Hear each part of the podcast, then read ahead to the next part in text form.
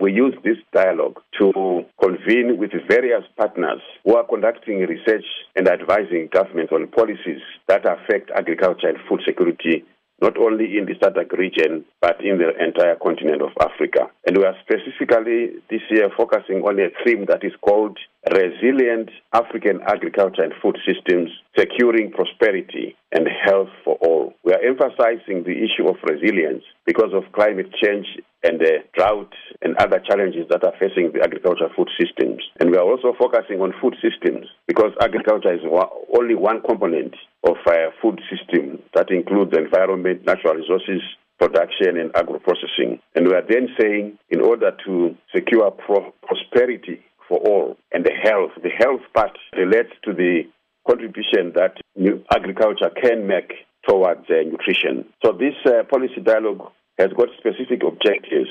What would you see as some of the biggest challenges currently that the African continent is facing with regards to food security? The biggest challenge that we see affecting the African continent, apart from the obvious one of climate change, natural disasters, and the droughts, is one that relates to policy and governance. To the extent which African governments should be able to utilize the evidence that exists about what can happen when there is a conducive policy and economic environment for agriculture.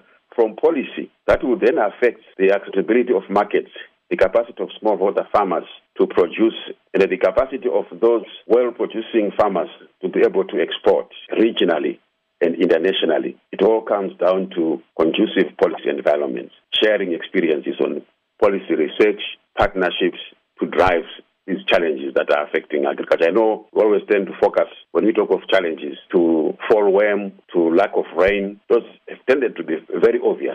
To what extent is Africa currently exporting food products, and what impact is this having on access locally? What we witnessed is that Africa is not exporting as much as it should. It has the greatest potential to export. So where exports are taking place, they are not at the detriment of local production because the governments put in mechanisms to monitor and restrict exports. So the problem of food shortages is not so much because it is being exported, but it is very much to do with inadequate production, inadequate capacity to take full advantage of the land and the water that we have.